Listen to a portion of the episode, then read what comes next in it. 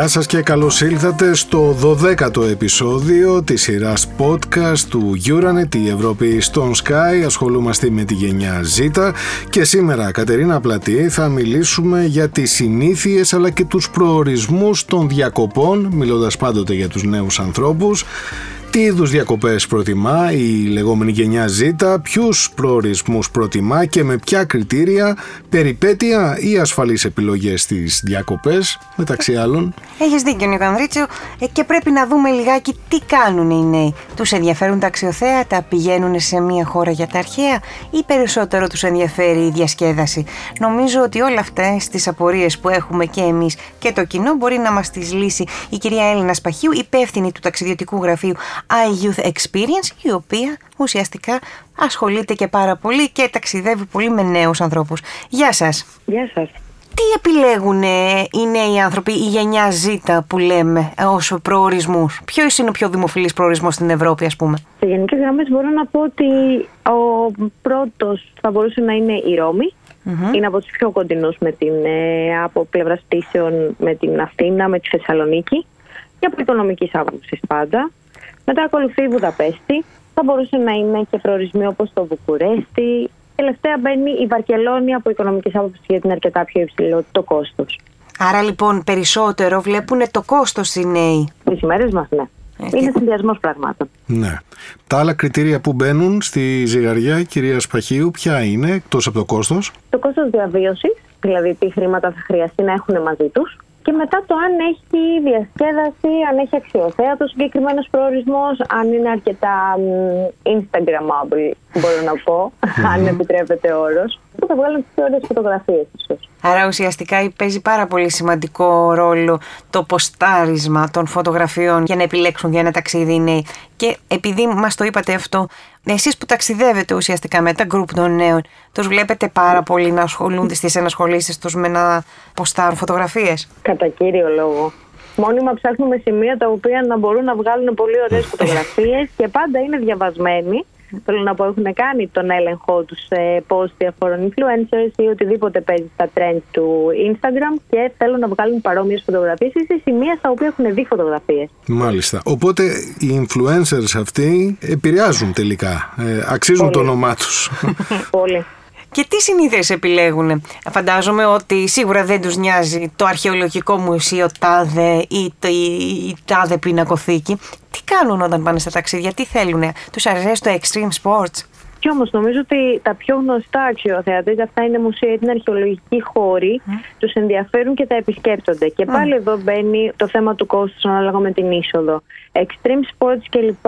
μου ακούγονται ενδιαφέροντα, αλλά στο κοινό που τουλάχιστον εγώ εξυπηρετώ δεν είναι τόσο, γιατί και αυτά είναι αρκετά πιο ακριβά, πιο οικονομικά θα τους έρθει να μπουν στην αξιοθέατα του Φερρυπίν στο Κολοσσέο ή στα μουσεία του Βατικανού, από ότι να επιλέξουν να κάνουν bungee jumping κάπου. Οπότε στρέφονται στις ασφαλείς επιλογές. Ναι, ως επιτοπλίστων θα έλεγα ναι. Μάλιστα. Τι άλλο βλέπετε να, να τους ενδιαφέρει τη λεγόμενη Gen Z; Α, και μια ερώτηση επίσης. Έχετε δει διαφορά μετά την πανδημία, επιθυμεί η γενιά αυτή που έμεινε μέσα στο lockdown σε όλη την Ευρώπη να θέλει να ταξιδέψει περισσότερο από πριν; Ναι, έχει ξεκινήσει πολύ έντονα η, η ροή και η κίνηση και η κινητικότητα των ανθρώπων. Όντως, όλοι μας θέλουμε περισσότερο να ταξιδέψουμε πια. Έχει συμβάλει όμως πολύ και το γεγονός στην άρση των μέτρων περί COVID, εμβόλια, νοσήσεις, όλα τα ταξιδιωτικά έγγραφα τα οποία απαιτούνταν μέχρι πρώτη. Οπότε μπορώ να πω ότι κατά τους ερηνούς μήνες που μας πέρασαν και μέχρι και τώρα και για τον επόμενο 1,5 μήνα αισθανόμαστε λίγο ασφαλείς να ταξιδέψουμε. Και ναι, εννοείται ότι υπάρχει αύξηση. Οι νέοι δεν είχαν αυτό το φόβο που είχαν ε, οι μεγαλύτεροι σχετικά με τον COVID, γιατί τους είχα στο μυαλό μου λίγο πιο ανέμελους.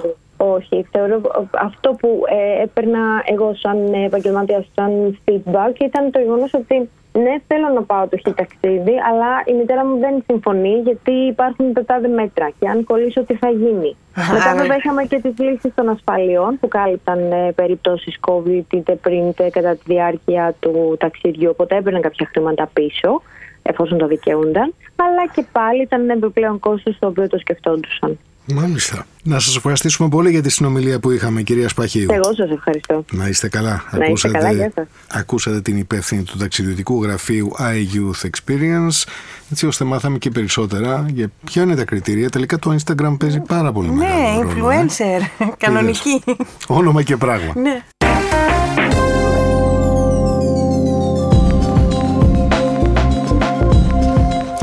Θα σταθούμε όμως στο θέμα αυτό που έχει να κάνει με τους ε, προορισμούς και τις επιλογές που κάνουν οι νέοι άνθρωποι και τι τελικά αποζητούν στις διακοπές τους αν και κατά πόσον είναι η αναψυχή και η διασκέδαση που έχει τον πρώτο λόγο ή αν είναι η ιστορία και ο πολιτισμός ή αν είναι ένας ισορροπημένος συνδυασμός μεταξύ αυτών των ε, δύο. Ναι, αυτό ακριβώς πρέπει να δούμε και πρέπει να σου πω ότι ο επόμενος καλεσμένο μας, ο πρόεδρος του Σωματείου Διβληματούχων Ξεναγών Ελλάδας, ο κύριος Κρήτον Πιπέρας, είναι ο άνθρωπος ο οποίος μπορεί να μας βοηθήσει. Γεια σας κύριε Πιπέρα. Ευχαριστώ και για την πρόσκληση. Να είστε καλά, εμείς σας ευχαριστούμε που είστε μαζί μας.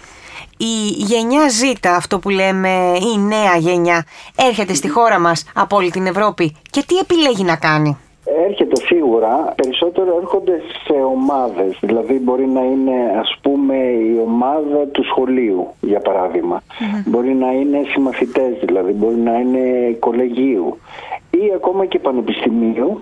Προτιμούν δηλαδή να, να ταξιδεύουν σαν ομάδες, σαν φίλοι περισσότερο παρά ας πούμε ζευγάρια. Κρουπαριστά. Ή οικογενειακά. Ναι.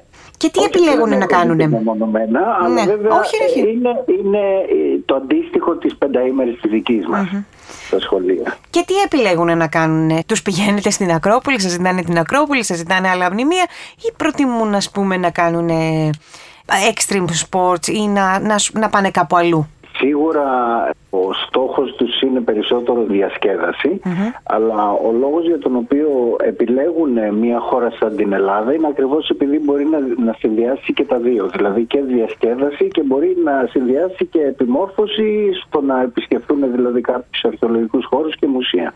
Σας ζητάνε ας πούμε, φαντάζομαι τα group τα οποία έρχονται από την Ευρώπη, σας λένε ας πούμε, οκ, πάμε στο μουσείο, αλλά το βράδυ που μπορούμε να πάμε, συστήστε μας ένα καλό μαγαζί, μια καλή ταβέρνα ή ένα καλό κλαμπ. Ναι, ε, εκείνο που ζητάνε περισσότερο, ανάλογα για το που βρίσκονται βέβαια, είναι θάλασσα, παραλία. Δηλαδή στην Αθήνα θα το συνδυάσουν και με ένα μπάνιο στην παραλία. Ναι. Το βράδυ σαν διασκέδαση επειδή δεν γνωρίζουν πάρα πολλά από την ελληνική διασκέδαση, δηλαδή το να πάνε σε ένα κλαμπ που είναι δικοί μας Έλληνες τραγουδιστές εκτός αν είναι από κάποιες ε, ανατολικοευρωπαϊκές χώρες που γνωρίζουν ε, κάποιους ε, δικούς μας καλλιτέχνες όπως ας πούμε ο Βέρτης για παράδειγμα αλλά στις περισσότερες περιπτώσεις εκείνο που τους ενδιαφέρει περισσότερο είναι να βγουν να χορέψουν, να πάνε σε ένα κλαμπ.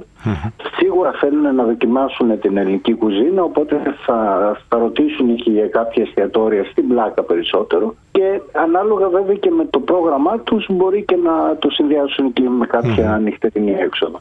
Τα κοινωνικά δίκτυα παίζουν ρόλο όσον αφορά τις επιλογές ή αυτά που σας ζητούν οι επισκέπτες που έρχονται εδώ στη χώρα και κυρίως τα νέα παιδιά; Συνήθως είναι ενημερωμένοι μέσα από τα κοινωνικά δίκτυα για το τι παίζει ας πούμε, για το τι κυκλοφορεί στην Αθήνα ακόμα και αν υπάρχουν κάποιες εκθέσεις για παράδειγμα κάποιες ε, άλλες εκδηλώσεις ακόμα και εκδηλώσεις σε θέατρο όπως το Ηρώδιο. Δηλαδή ένα μέρος από την νυχτερινή Αθήνα αλλά στο πολιτισμικό περισσότερο κομμάτι δηλαδή τα θερινά φεστιβάλ. Τους ενδιαφέρει να πάνε να δούνε και ένα θερινό σινεμά.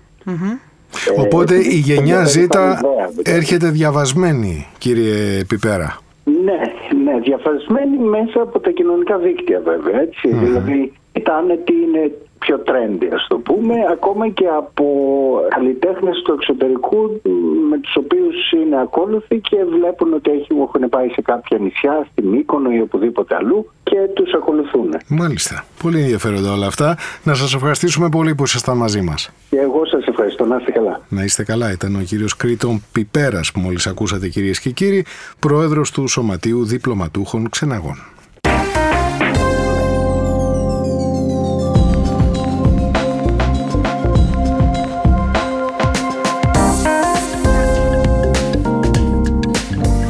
Και κάπως έτσι φτάσαμε στο τέλος και του σημερινού 12ου επεισοδίου. Μιλήσαμε για διακοπές, για προορισμούς. Για συνήθειες. Για συνήθειες. Για Instagram μάλλον, Νίκο Ανδρίτσο, πολύ. Κρατάμε πολύ αυτό, ότι τα κοινωνικά δίκτυα και το Instagram ακόμα περισσότερο παίζει πάρα πολύ μεγάλο ρόλο τελικά στο τι επιλέγουν οι νέοι για τις διακοπές τους.